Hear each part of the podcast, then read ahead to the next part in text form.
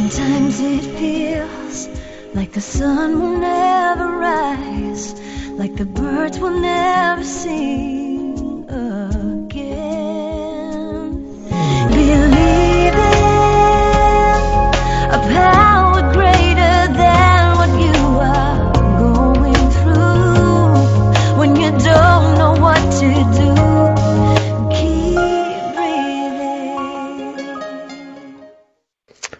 All right, that's right. When you don't know what to do, just keep on breathing. From the City of Angels in Los Angeles. And I forgot where my co host is from. I think San Diego, right? South of Los Angeles, San Diego, bordering right. with Orange County. So the West Right Coast below. is well represented here. Um, welcome to all my listeners out there in Radio Land. I'm Dave, the caregiver's caregiver at caregiverdave.com, along with my lovely co-host Penta Vahidi, coming to you live and on demand 24/7 on 25 global audio and video platforms, including iHeartRadio, iTunes, YouTube, Facebook Live, SoundCloud, Blog Talk Radio, and 20 more platforms all around the world. We're so proud to be voted number one caregiver podcast of the top 50 on Player FM and one of the top six best podcasts by caring.com, as well as number three podcast out of thousands on caregiver podcast of caregiver podcasts on FeedSpot. And we have an exciting show planned for you today, don't we, Panta? We sure do, and I'm so glad to be here to welcome Gail. Thank you. Yes. Welcome to you too. So it's Gail Hamilton, uh, Living Blind, How to Nurture, Guide, and Empower Your Clientele. Gail is blind. She's a nationally recognized motivational, inspirational speaker and accomplished author who happens to be totally blind. Many people allow their fears, negativities, and self-blinding beliefs to stop them from experiencing life to the full fullest. And this is not the case with Gail. She motivates, educates, exhilarates her audiences unlike any other speaker. And to open their eyes and refocus their vision in order to live unstoppable, unforgettable, and unbelievable lives. And it was a challenge for her to connect on this uh, website, and anyone else would have given up, eyes or no eyes, but she persevered. And but before I go forward, I want to take this moment to thank my last week's guest, Robert Eli Kershaw Jr. Bob became a caregiver of sorts at the age of 10 when he met a young boy at the same age who had Down syndrome, and his story is also on all of those platforms I just mentioned and caregiverdave.com. And just a reminder, you can watch or listen to that interview and all our interviews, including this one, on our membership website, caregiverdave.com, as well as all the other platforms. All right, enough of that. Welcome to the show, Gail. Thank you, thank you, thank you for having me. I'm excited. Okay, so Uh, Gail, I like to ask my guests, why don't you take a minute or to introduce yourself? I like to say just who is Gail Hamilton and why were you put on this earth? Well, yeah, who is she? The, the jury's still out on that one, I think. Uh, I think I'm put on this earth to uh, inspire people, but uh, because I spent so much of my life being a victim, and I really want to assist people in you know 50 years out of whatever i have left on the planet is way too long to be a victim. And so you know if i could have learned by that my mental attitude was the key it wasn't my blindness that was stopping me it was my brain. And if i could have learned that what i was thinking and what i that was that was the reason. Then of course it was great learning experience and that's who i am today but it would have been great to have learned that 25 years before that and Mhm. saved a lot of grief. So if i could save somebody else from spending one more second longer than they have to being a victim of their circumstances then then my job here is done. You know, the Bible says uh, uh, people who have not vision uh, perish. And there are so many people who, who have sight but no vision.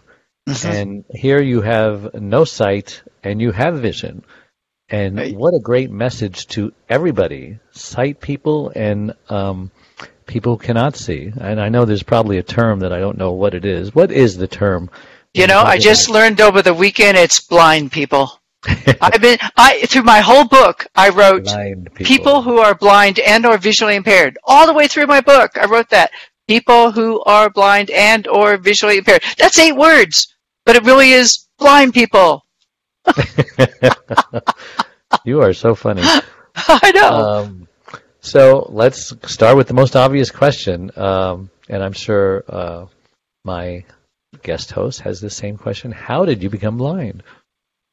Came blind um 1953. I was two and a half months premature. I weighed two pounds, and they put Oh, me and my. yeah they put me and my twin brother uh, in inc- separate incubators, and because we were two and a half months premature, they gave us 100% pure oxygen for Mm. 24/7 for six weeks. So the the fact that it was 100% and the fact that it was for that long without stopping is what affected my eyes. My brothers weren't, and I had partial sight uh, until I was 11, and then I went totally blind with cataracts. And your twin brother, I'm sorry, Yeah, he's fine. He's fine. A little bit. Doo doo doo doo. No, I'm teasing.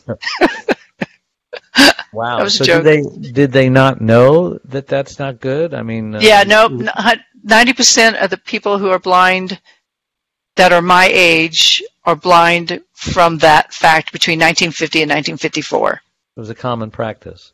Yeah, they still do it nowadays, but now they they know not to do it for 24/7 and they know to tell the parents here's what we're going to do we're go- this will save your baby's life and here could be the consequences.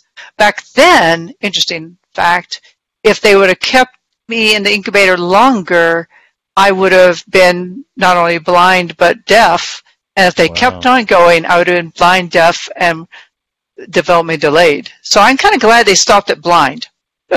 I always thought oxygen was a good thing, but it just goes to show you that uh, you can have too much of a good thing, right? That's right. Yeah. Yeah. Oh, What they say. Too much of anything is not. Yeah. Moderation. ice cream, steak. Yeah. Yeah. tired of it Absolutely. Yeah. Nuts. Yeah. So, how did your friends and your family and your teachers and society react to your disability? Because a lot of people, um, kind of like me, you know, we just don't know how to act with a disabled person, whether they're blind, whether they're speech impaired. Of course, I've gotten really good at that one. oh, and Yeah. and any other disability, you know, um, people are just not disability savvy, are they? They, they should No. be, they should be teaching us this in grade school or something. Absolutely. That's a great idea. Disability class 101. I like that idea. Sesame Um, Street, I think, was trying to do something like that. Yeah. You know, they would bring disabled people on, and, Huh. and we need more of that. Yeah. That's a good idea. Why not? We need more Maybe- compassion. Yeah. You know, Compassion. and It's always yeah. that word, compassion. Good for compassion. you. Yeah, yeah, yeah. Because we all have differences. It's just nobody's like ever the same as anybody else. You know. So yeah, the and I think they they think we have leprosy or they don't know what to Mhm. do. They don't talk to us. You know, and it's kind of funny because they think I don't know they're there, and it's like Hmm. I hear them. I know they're there. You know, and um.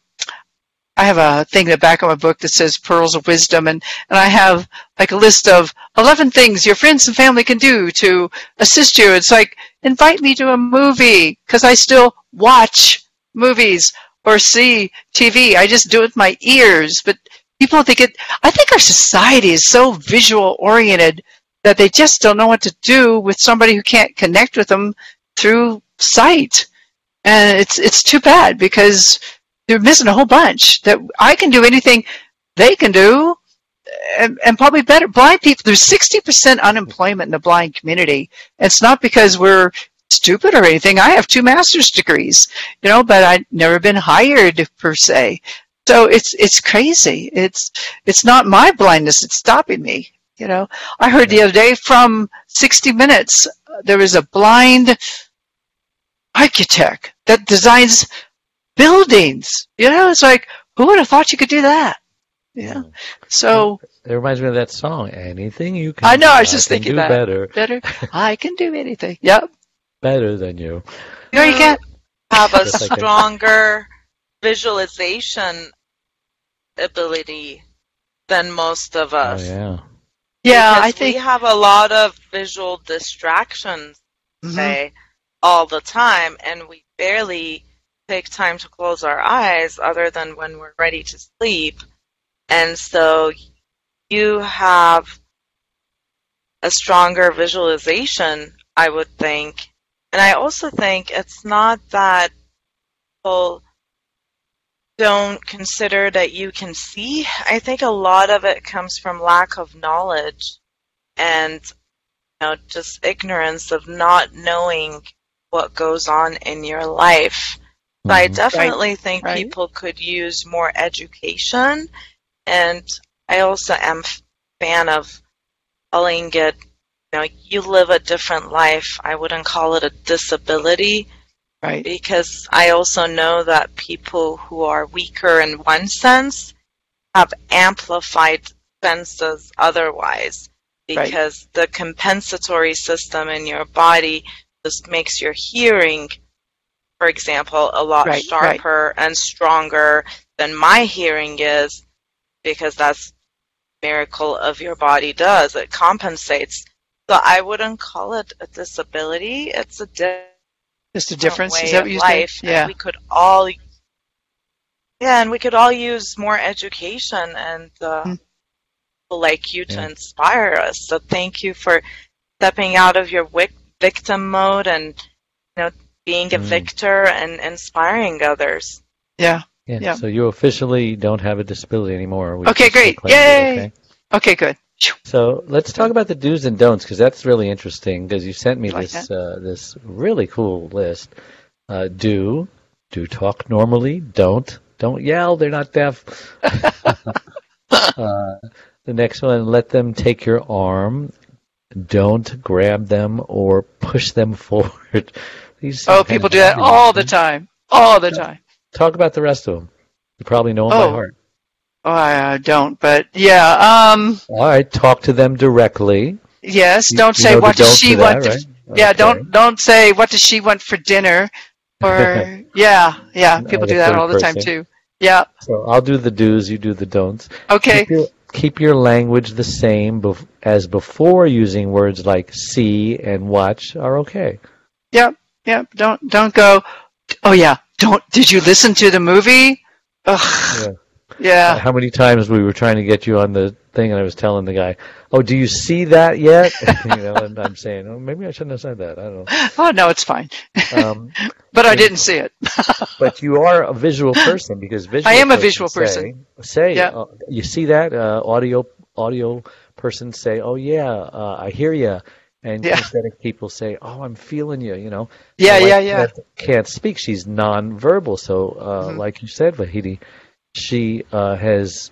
Um, that's your last. Different. Yeah. she Different. Has, um, it lives life differently. well, yeah, I like that. they living say life differently. that communication is uh, 85% nonverbal, and she has mastered those nonverbal Wow. skills. You know, tonality and gestures and touching and expressions and this and that. That's that awesome. we take uh, we take for granted.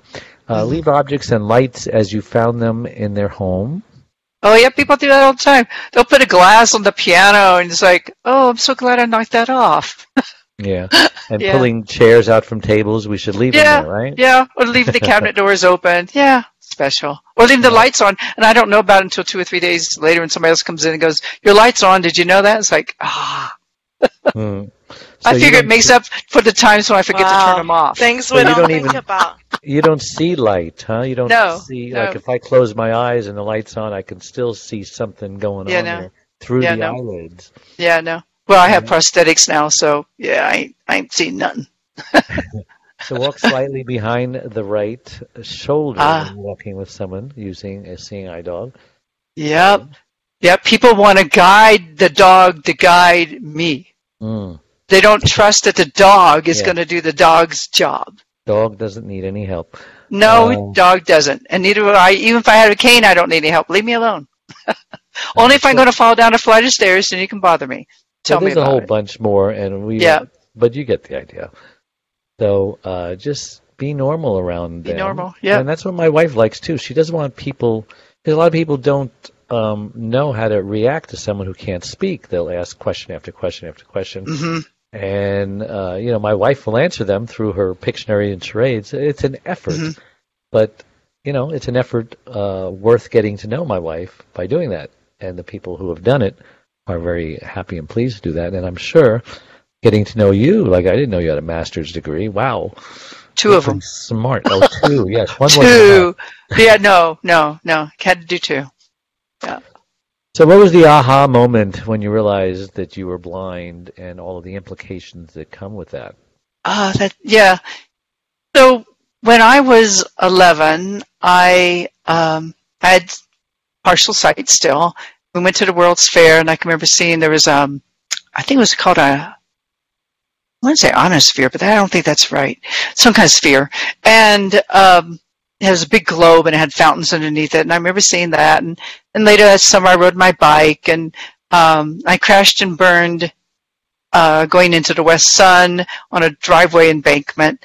And I must have known something was up then because I walked my bike home and I said, oh, never going to do that again by myself anyway. And so, and I started running into things and I started falling over stuff and into walls and all that. And I couldn't slowly. yeah, because it, was cataracts, but nobody knew that. My Mm. parents were in total denial. Back to that, and so I couldn't figure. And the interesting thing, my inner vision, my imagination, whatever you want to call it, kind of took over at the same time as my outer vision went away. So in my head, which is still true to this day, I visualize my world, and I'll run into a wall and I'll go, "Ah, still blind. Like it shocks me because I'm visualizing my Mm. environment all the time.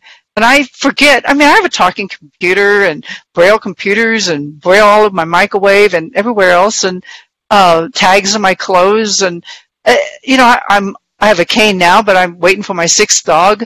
I'm obviously blind, but I forget it. so, Yeah, so- yeah, that'd be you. Oh, and minute, so- I'm Because blind. that's your world. because it's it was my world? And I visualize everything. And I'm a visual learner. And so all this stuff was happening to me on the exterior. And my parents weren't talking about it because they were in denial. And so one day I went to school. I went am I blind or am I not? I got to find out. I don't know what's going on. Blah and so I took a piece of paper that had raised lines and I wrote my name on it in print in cursive no it had to be in print uh, I didn't know cursive then and I got to the L in Gail, and I went, I'm going to put a line from the the end of the L in Gail. And I'm going to go all the way down to, to the bottom of the page. And if I can see that, I'll know I'm that's ugly, and I'll know that I can see. Now, if I can't see it, then I can still visualize it as nice and beautiful, and and then I know I'm blind. And I drew the Gail, and I drew the line, and I couldn't see it, and then I knew for sure. That was my confirmation for me that Must have been okay, you are blind. Was it? It must have been paralyzingly fearful for you, no? Yeah, it was sad, you know, and I and I had no one to talk to about it, you know, and no no resources and no no I'm sorry or nothing like none of that was ever in my family. Three years ago, three years ago, three years later, when I had one of those little teenage kind of blow ups, I said, "You don't even know why I'm blind. And you never took me to see. How come?" and all that. Mm. And they took me to the eye doctor and went, Blimey. oh, she has cataracts.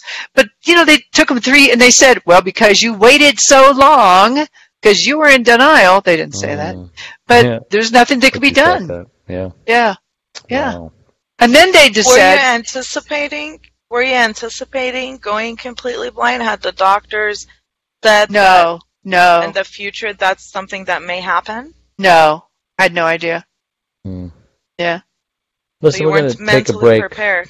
We're No. take a break. Well, and we didn't talk about it either. Yeah. Well, when we come back, I want to talk about uh, if you had any suicidal thoughts or anything like that, uh, depression, you know, the grief process. So we'll be right back. Don't go away. Dave Nassaney, the caregiver's caregiver, has just released his sixth book entitled It's My Life Too Thrive to Stay Alive as a Caregiver. It was specifically written for caregivers who know they should be putting their needs first, but just don't know how. Dave is the sole caregiver to his wife, Charlene, since 1996. He knows firsthand what caregivers are going through because he is one. He now speaks all across the country, offering caregivers his amazing caregiver support package. Even the airlines tell us that in the event of an emergency, to put your oxygen mask on first before you help your child with their mask. They know that those who don't heed their advice often black out thus becoming unable to help either themselves or their child. And caregivers are exactly the same way. It's my life too. Thrive and stay alive as a caregiver will help caregivers who are neglecting their sleep, diet, and social life and learn to put their needs first. Pick up your copy today or buy one for your special caregiver on sale everywhere and at caregiverdave.com.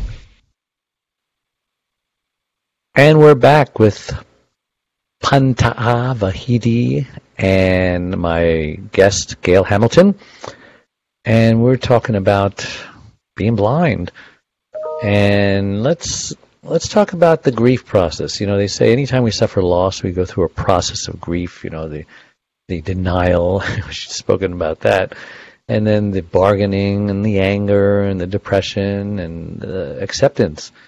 And I I'm curious because I'm sure that you're uh, when you eventually got to depression when you tried everything else that you might have had some suicidal uh, thoughts or maybe you actually tried to take your life. What speak about those dark times? Yeah, you know, when I was a teenage, you know, I think I've been depressed my entire life. Wow. Um, I was I was abused as a kid, mentally and physically, sexually. Hmm. Um, I didn't I don't know if I knew it then, but I, I bet I was. In high school, I was definitely depressed.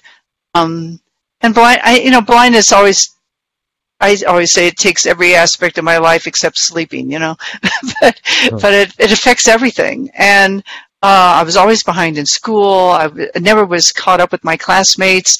Uh, we didn't have computers. We didn't have easy ways of transcribing stuff, and it was all done by hand so it was hard and i was always felt different than i always felt left out i always was behind. So that was high school that was grade school. Um, college wasn't so bad masters wasn't so bad as far as all that goes. There's some discriminations along those those years too uh, which you know we could go into but there because of blindness. Um, and which were definitely devastating and life changing. But my real suicide and all that happened, uh, not suicide, but ideation happened when I got a master's in psychology. And that, and then I started therapy. And then I started learning about my abuse. And then I, so that's going on. And then I was in a relationship that wasn't working, but I thought, oh, I'm married. I gotta, gotta be in that forever. Little did I know that you know, if it's not feeling good, get out. Mhm. and it wasn't feeling good. And I was suicidal probably four, five, six times in a 10 year period. And if it weren't for the therapist, you know, I might have done it because I did have thoughts of doing it. I had the plan. Um, and I can remember several times calling her and she'd say, okay, I'll see, promise me you won't do it and I'll see you on Monday and you know, all that, you know, and, and just starting it out on pillows and being angry and just getting that pain and anger out. So it was hard. And it wasn't really the blindness, it was just life. But the blindness was in there too, because part of the relationship stuff was that the other person felt like they had to take care of me, you know, and do my laundry and do this and that. And rightly so that, I mean, it wasn't, they didn't have to do that, but we got so enmeshed that that was the dynamic that they had to take care of me and I had to, and I wanted to be taken care of, which is totally two wrong ways to be in a relationship. Sure. Please tell me that the abuse did not happen while you were under the protection of your parents uh, in Yeah. the household. Oh, Yeah. my. Yeah. Parents and brother. Wow. Yeah. Did anyone pay for their crimes? Were, were No, by the time I figured it out, I um I was in therapy and believe me, I hit a lot of pillows and kicked and screamed. It took years, even with doing uh, what they call EMDR and uh, Gestalt therapy. It, it took Mhm. it took probably 10 years to get that all out of my body and psyche. And it wasn't visual memories I had, I had body memories. So, which society says isn't the same as a visual memory, but it's it probably is deeper in a way because it was my body that remembered the, the incidents that happened. Yeah, so it, it, it we had to get it out of my body. And what'd you ask? Um, oh, so then I tried to decide should I tell my dad or should I not?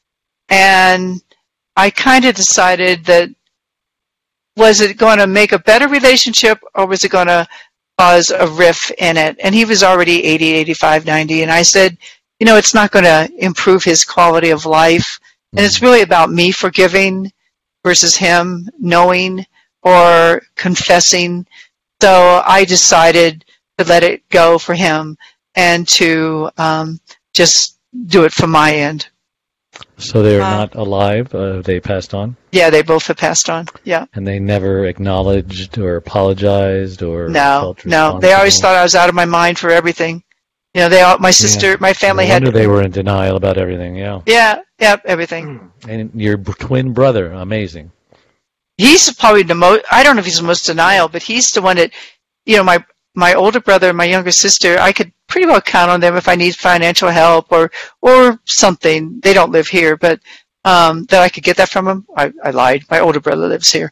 Um, but my twin brother, who lives in Florida, nothing. He will hardly ever give me anything financially or you know, join us in phone calls or any of that. So I don't know. Man, you shared a I think- with him. Wow. I know, I know. I think he feels slighted. I think my siblings feel.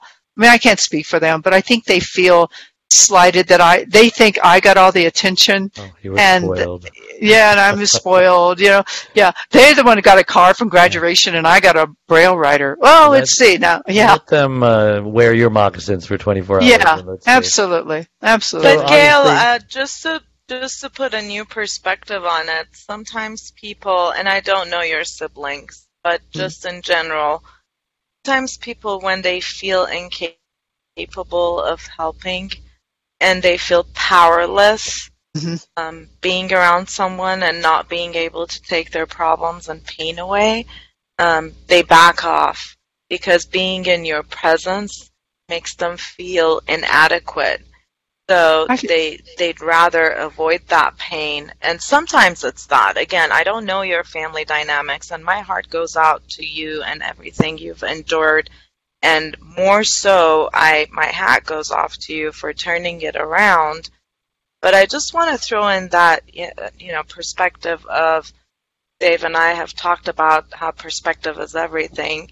That Mhm. sometimes Yeah. when people are not being compassionate and not doing what we think they should be doing or what we expect them to do, it's not because they don't care about you. It's not because they don't, um, you know, have empathy. It's because seeing you and thinking, you know, this wasn't fair to you, what happened, and all that pain that surfaces, they just can't handle that. So they Mhm, choose mhm. to kind of back off so that they don't have to deal with those icky feelings right. of not being able to help. And that may be the case for your twin brother. And there may also be guilt of him feeling like, we're twins, we had the same circumstances. I ended up with eyesight and you know, my sister didn't. And there may be this secret guilt and self blame going on in his head. No one knows. So Yeah, yeah. you know, it's hard to sit here and um, think about people's feelings when we don't really know their internal dialogues. But Right. what matters at the end of the day is that persevered and got through all that and came out of it a bit better person. The Mhm. way you describe your therapist, I'm sure her expertise and knowledge of psychology truly helped you. But Mhm. just that the phone call you described about her saying, you know, promise me this until I talk to you on Monday, I, I just got the feeling, and I want you to tell me if this is right or not, that it was above and beyond her just being a therapy. It was because you saw that someone cares about you. Right, right, And right. and that that created a commitment for you to, you know, if I don't want to live for myself, I'm committed to this person. There's someone out there that right, you know her heart beats for me and cares about me. So I have this commitment towards her to not kill myself. Is that not part of it? Absolutely. I mean, there's yeah, and she, and she did, and we're still we connect here and there now. Um, but yeah, and yeah, you have to make that promise as the client to somebody else to to live, give them hope, you know. And, and she did. She gave me hope, and and she knew I'd make it through it, even though I couldn't see my way, you know, even to, to that night, much less you know the the next morning, you know. But um, but and, and she's right. I lived through it, you know. And I, thank goodness I don't live through that anymore. Ugh. It was it was hard. Those ten years were really hard. Yeah. You know, um, uh, you've gone public with this, obviously. How has this affected the relationship with the brother who molested you? I mean, what's his reaction, and uh, how did he respond? And has he ever acknowledged, or you know? Mm. But you did a very important thing. You know, forgiveness, unforgiveness is like drinking poison, hoping the other person will die. You had to do this for yourself, Mhm. whether they acknowledged or said "screw you" or whatever their response is. We do it for ourselves. Right, absolutely. Well, my sister read the book, and I I don't know she read it all the way through. I mean, I asked her to read it all the way through, but whether she did, I don't know. Um, so she immediately told my brothers to not read the book. She goes, "Oh, she slammed the family. She's just said all this stuff. It's all lies. Don't Wow. believe her." Da da da da. So and they they haven't.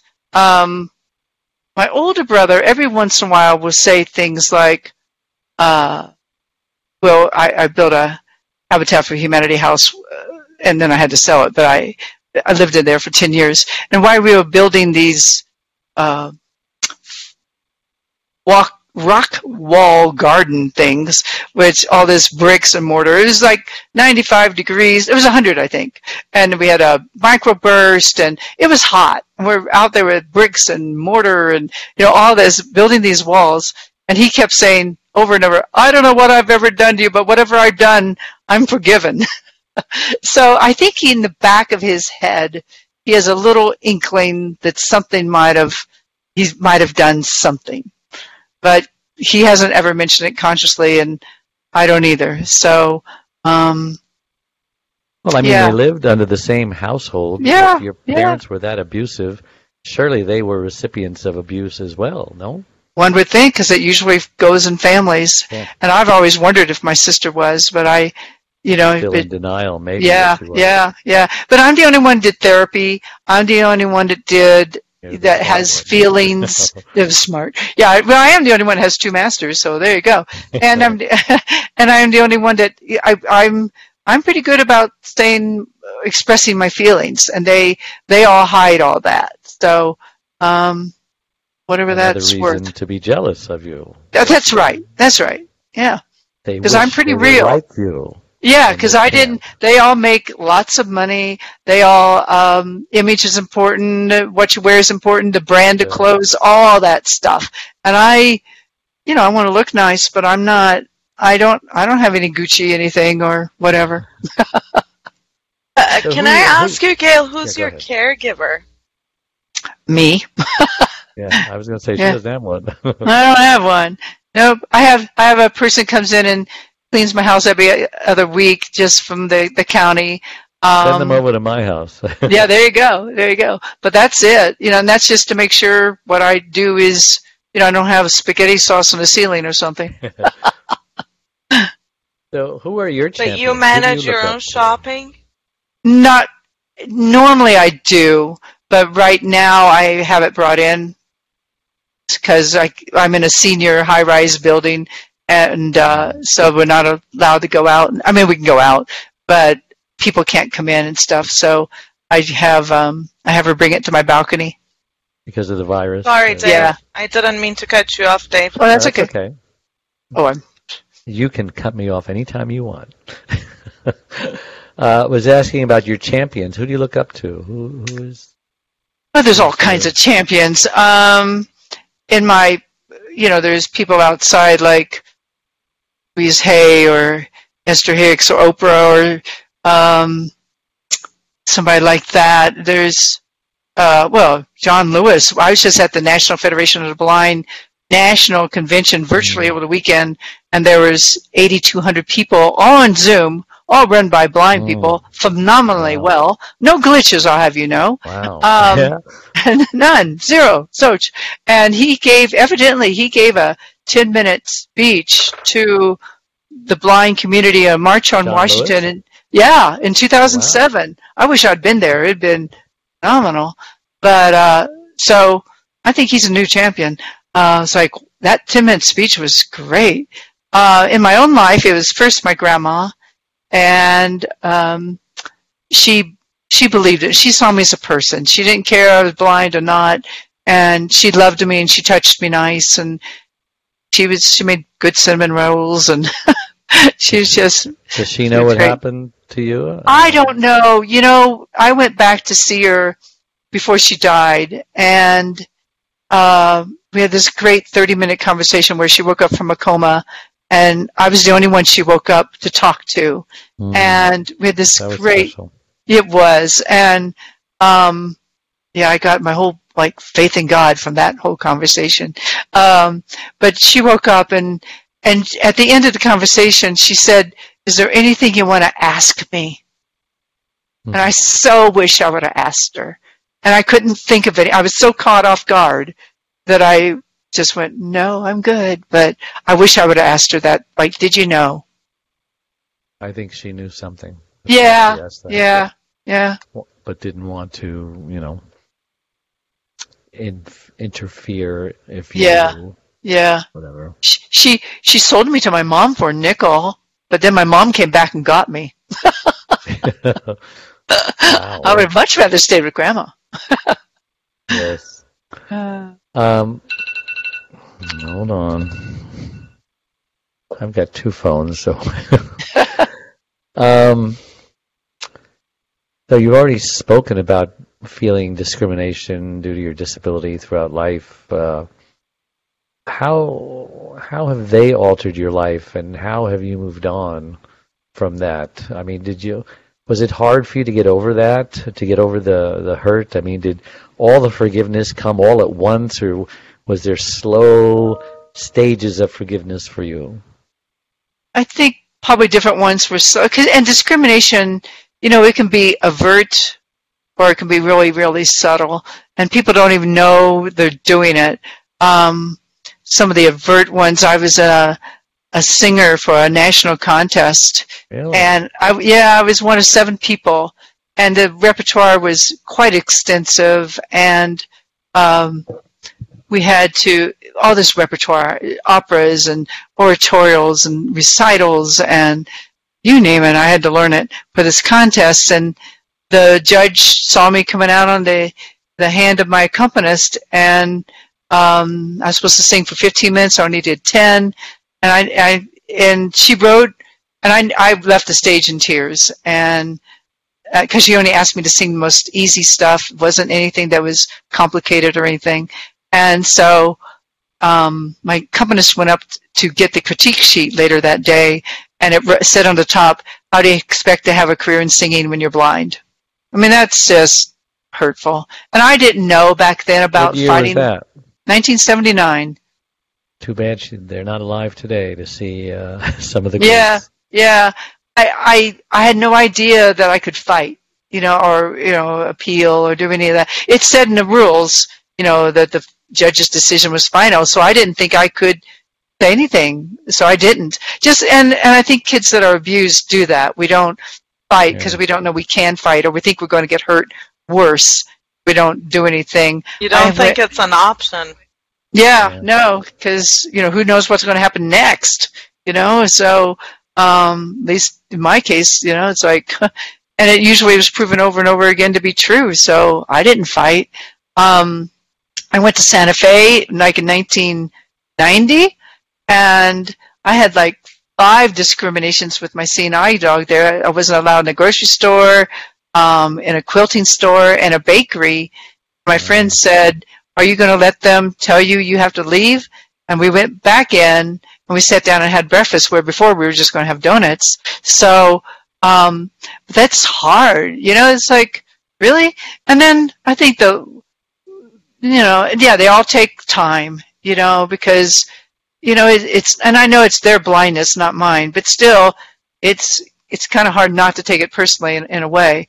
The last one was with my last Seeing Eye dog, which, um, Sarge, and I had him for six months, and a woman let her dog uh, they walked out in the middle of two major busy streets here in Denver, and she let her dog on a big long Flexi lead attack my dog in the middle of the street. You know, so. Yeah, it was horrible. And and people say, well, you know what happened? Well, no, I'm blind. I'm just on the other end of the leash. I don't know, but I know that he'll never. You know, he's not my Seeing Eye dog anymore. He had to be retired. I know he's a police dog. I know that her replications caused you know him to be uh, to, to retire and me not to have a dog for 14 months you know and it's Right. so now i feel my duty to educate people and you know you got to social distance from blind people all the time. You know don't you can't pet you can't look you can't touch the dog. It, every time you do it it's a well a it's a class three misdemeanor but it's not a distraction. It it is a distraction which is a class three misdemeanor but it's also um, it takes away the, the training. Every every infraction that happens, it, it it and the training is a matter of my safety and success. Mm-hmm.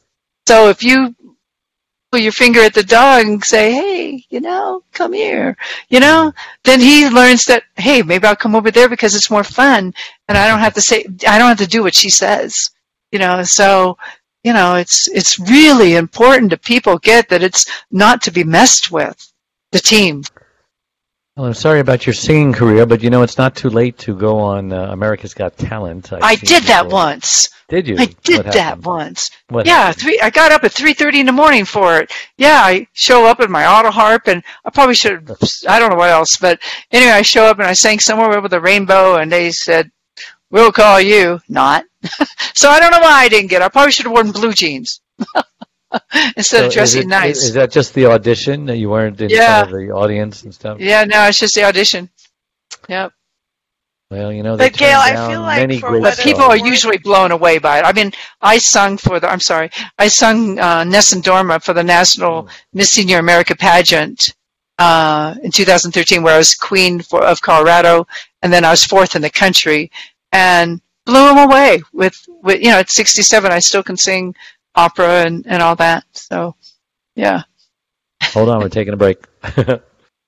We are a community of caregivers that understands and supports you wherever you are in your journey. We are a place to connect with other caregivers, but more importantly, a place to get practical, actionable help.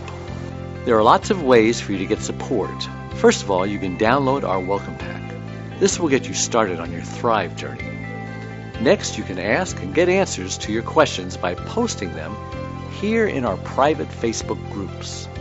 You can also get live online support by attending one of our live weekly Connect webinars. You can get practical, actionable advice by listening to our weekly podcast. You can hear and read other stories about other caregivers' experiences. Plus, add your own in our weekly Share Your Story forum, posted every Tuesday in the Facebook group. You can access essential resources and download practical Thrive Solutions packs, all of which are geared to help you thrive as a caregiver. You get lifetime access to all of our resources. Again, we're here to support you and help you thrive and to enjoy your life as a caregiver. And remember, this is a place to get hope, not just cope. And we're back with Gail Hamilton and my guest host, Pantea Vahidi. and uh, you need to start all over because we didn't hear any of that. Uh, you were cutting out too much. Go ahead. Oh, we were talking about Gail explaining to us that we shouldn't pet service dogs because it distracts the dog. And that was something I just learned. And what I was saying was that some people don't, lack of knowledge and education could get us into trouble. We may not have known that. Chances are the, the majority of people don't know that. And, and I was telling you guys about a story that one of my dear patients' daughter had lost her life as a nurse to suicide. Mm. And she and I were thinking of collaborating to start a program to during COVID to prevent suicide. And while we were speaking, I said, like, you know, nurses that commit suicide. And mm. she corrected me, and she knows where my heart is, so she didn't get offended. But she said, Hunter, please, going forward, never say committed suicide, because the verb commit almost implies that it was a crime. We're used mm. to coupling the word commit with crime, and. Suicide is not a crime and it's not a choice, it's an illness. And so please say died by suicide or oh, okay. of suicide. And I corrected myself since then. And if you noticed, I mm. didn't that, but it was just a lack of knowledge mm. and a, a, lack of perspective on my side, and I felt horrible. But again, because we have a report and she knows mm. That I meant nothing bad, mm-hmm. she wasn't upset, and she just educated me on it. So, you know, Gail, when you talk about all these things about people being mindful of not turning off the lights or not petting the service dog um, mm. or not, you know, speaking loud or all these do's and don'ts, I truly feel like we could all use education. And mm. if anytime we don't follow any of those protocols, it doesn't mean that we're negligent and mindless or we don't care about people such as you because we truly do. It just comes from lack of education. So, yeah. you know, it, it would be amazing. And I know you're one of the advocates that trying to educate people and absolutely that's wonderful. But yeah, we need the word out more often. You know? Yeah, yeah, I agree. I'm then, and that's I could have. I mean, I cried over Sarge. I mean, I I did because it was like. I mean, I don't know what it's like to lose a child or anything, but it's it was devastating to have it happen. You know, in two seconds, you know that that my life has changed and the safety was broken and the bond and all that. And he had to go. He's a police dog now, and I'm sure he's happy. But once, but pretty much immediately, I wrote a letter, um, and I have a picture of you know of Sarge on it, and and I do say, please don't talk you know to the dog. Don't do this. Don't do that. Because it has ramifications you know and i tell my the story what happened and and all that. So i feel like my purpose on that front is to educate mm-hmm. people on just control your dog. From the moment you step outside your front door have it on a leash and and keep it away from us. We don't we don't need to be in around. And yeah, don't pet my dog. It's it's I, and a lot of times, especially Colorado, I think I've heard it's the second most dog friendly state in the country. Um, so everybody comes up and says, "Oh, but I love dogs." Well, how I'm, about putting a know, shirt on them that says don't pet me. I'm a yeah, service they don't, dog. Yeah, they don't pay attention to it. Mm-hmm. I'm up, I might do it again, but people don't pay attention. They still. I've caught people in the act petting the dog, and I go, "I'm not petting," and I pick up the hand and go, "Really? What is this I feel on this dog's neck?" You know. um, like, I'm I'm a little confused. Um, if he was well enough to become a police dog, why couldn't he just be re re uh, in re be, what's the word? Be trained for a CNR dog. Yeah, be, well, did he need training? I mean, did it ruin no. him? What what what was the logic behind that? The trust was broken. Um, Be- between who? With, between well, me and him, and between his focus was distracted by the other dog. Um, now, in his defense, what's he supposed to do if there's another dog right. an inch away from his face? You know, um, but so he, he was it, actively defending himself, which he was. They were going around and around and around and barking and growling, and I don't know what was going on down there, but they were they were having a major that it could happen again. Yeah, like yeah, and and fortunately the cars had stopped, but who knows? Next time, maybe that you know he'd see a dog on the other side of the street, or maybe the dog. I, I don't know. Maybe I, I could have gotten hurt. So and so as much as you missed him and felt sad about it, you couldn't Oh, yeah. trust him. yeah, yeah, the trust was broken. My safety. You Um, know. I, I want to talk about what's going on in the world today. You know, everyone is a victim these days. You can't say anything without offending people. There are people groups who are saying, you know, you need to uh, have reparations for what your ancestors did and all of this. Uh, it, to me, it seems like it's all about unforgiveness and becoming a victim. And you know, certain politicians are just throwing gasoline on this victim because it's, you know, gasoline will spread a fire, and and the thing That's true. you, know, you can make victim uh, uh, spread by saying the wrong things. Yet you overcame your victimhood. Tell anyone who's listening who believes that they are a victim for whatever reason why it's it's not good to have that perspective to use uh, Pantea's uh, vocabulary. Yeah. so many things. You can't, for one, you can't put what we know today in our consciousness on the past. You know, we can't say if they did or didn't know any better. I mean, maybe there's history and there's probably things written and we can say, well, they knew better. And yet, history is history and that's the way that is. I can't change my past with my dad. I can't say today, oh, he shouldn't have done that. Well, he shouldn't. I can't say it was right what he did, but You don't want to go He- to the he- graveyard and exhume his grave and Right, and it because of that. That- right and and he he did you know whatever in his past made him do what he did he i don't know if he knew better or didn't know better. He probably knew in some level it wasn't right.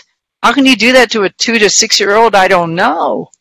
But that's between him and his god you know and you can't put i can't put my today's morals on me. Should I, maybe some people said well you should have fought. Why dare any six year old to fight? You know you can't do that. So you can't go back and change history you can't put today's values on you know 1967 or 19 or 1892 or you know on anything you can't do that victims you know if you find how do you, how when i was a victim i didn't know i was a victim because you think it's normal. And so, so how do you know you're a victim? Well, one, I was unhappy. That was a pretty good clue that you're a victim. Um, if you're, if you're crying all day long, there you go. Something's wrong. If you're out of alignment, you know uh, that you, that's what you're doing. You're being a victim. So um, you're unhappy when you blame everybody else for your problems. Oh, it's the government. It's my disability. It's my father. It's whatever it is. Blaming the it. Um, that's that's one way you know you're a victim. If you're living in fear all the time, oh, I'm going to die of the virus. Well, you might, but you might die of walking across the street. Are you going to spend your time worrying about what's going to happen tomorrow, or are you going to live today? Um, the fear, negativity. Oh, life sucks. Um, you know, negative stuff. Um, life's hard. This it's a horrible day. It's going to rain. I don't know. Just all kinds of blamey, negative thoughts. Um, anger, blame, hate. Um, it's okay to go through the feelings, but it's not okay to be stuck there. And so being a victim, you'll, you'll always, you don't, so the opposite of victim is creator. So creator, oh, victim, you're going to be closed off. You're going to not be around other people, or you're going to hang around people of the same victim mentality. So creators, we like to be open. We want to expand. We want to grow. We want to have positive thoughts, not negative. Um, bring do anything that brings you joy, that brings you expansion. That um, let's see, positive. That you have to take responsibility for your actions. So Yeah. you know, if I find something not going on right in the world, what can I do to fix it? Now, I couldn't fix my dad, but I could fix what was going on inside me. I can fix that. Um, I can't fix the coronavirus, but I can go on podcast and I can write blogs, and I may, uh, and I can play piano, so I can do other things that make bring me joy. So it's it's the whole matter about your mindset and and and that. Well that said. sense? I don't we've know. Gone, we've gone over on our time, and but I thought this Uh-oh. was an important thing to talk about. And Yeah, I uh, have one more thing I want to say, if, right, if that's quick. okay. Okay, so the, I, I thought if I had one thing to say is if you're if you're a caregiver and you're working with somebody who is blind, newly blind, and you don't know what to do, well, a one just ask. Um, they'll tell you. But b don't coddle. You know, you want to nurture, guide, and empower them, and you want to have high expectations. You want you expect out of us the same thing you would expect out of somebody that has 2020 vision. good advice. Wow. Good advice. Thank uh, you how for do we get a hold that. of you? Uh, buy your book, uh, website, contact information. Yeah, so my website is soaringintogreatness.com. Mm, My book's the same title, Soaring into Greatness. And uh, yeah, I have blogs and I have Pearls of Wisdom and Yeah. I'm on Facebook and, and you can get it if you're blind, you can get my Mm. book from the Library for Congress. And if you're a person who sees, I guess, uh, you can get it from Mm. Amazon and all that. So yeah, Cool. I'm out there. Pantea. Uh, I know both of us are offering free coaching for the month of July. How do we get a hold of you? Take advantage of that. Just on my website, panteavahidi.com. You're And gonna, you're gonna spell it, right? caregiver out there who yeah. So that's the first name is like L Pan L B T, in the title. P A N T E A, and uh, V like Victor, A H I D I. And I'm at caregiverdave.com. Fabulous. You're Oh. you're so inspiring, Gail. Oh, It's good. such a pleasure to meet you and get to hear you talk. Absolutely. Anytime. You know, you're Yeah. a modern day Helen Keller. I mean, maybe you didn't have dun, dun, dun. everything that happened to her, but you've certainly got a lot on your plate. Yeah, I've come through a lot. People read my book and go, "Oh my God, you're such a victim through your book," and I go, "Yeah, but it has a good ending." Mm. when did That's the a good book come ending. out? Did it just come out Uh, like no, like six years ago. okay, and but- it's still being read. It's a Bill great being read. book. I hope so. Yeah, yeah. Soaring into greatness. Well, right thank on. you again. You're welcome. And Thank I you will for- send you the links when I get them done, either tonight or tomorrow. Perfect. That'd be great. Thank you. Appreciate that. Thank you. Thank. Thank you so Good much. seeing you It's as so much always, fun Dave. doing a show with a co-host than to all by myself. Yeah, that is nice. It's was nice having That's hearing so your pers- associate. That's right. And it's uh, it was nice hearing your perspective. I appreciated that. Of She's course. very big Both on perspective and on compassion. So Yeah, I think it's both are important. that's her middle names. Ah, we should do that. yes. Yeah. Okay, yeah. I have a I'm I'm a Go ahead. being a caregiver suffering from an illness and the caregiver and everybody else in the world needs compassion and to be compassionate towards them you need to have a fresh perspective and know that Yeah. Mm, everyone's suffering in their own lives and you know those who mistreat others such as your father um, are just projecting the inner Absolutely. conflict and the pain that they have Mm. within them Absolutely, absolutely. I always and thought if you maybe he didn't get over the war. suffering Yeah. yeah Yeah. so anyway No, great totally. talking to you gail Totally Thank agree. you Dave for having me And we uh, appreciate you listening. Sorry we went over. We'll talk to you all later. Thank you so much for tuning in, and we'll see you next week. Bye bye. thank you Dave thank you Gail Thank you. Sometimes it feels like the sun will never rise, like the birds will never sing again. Keep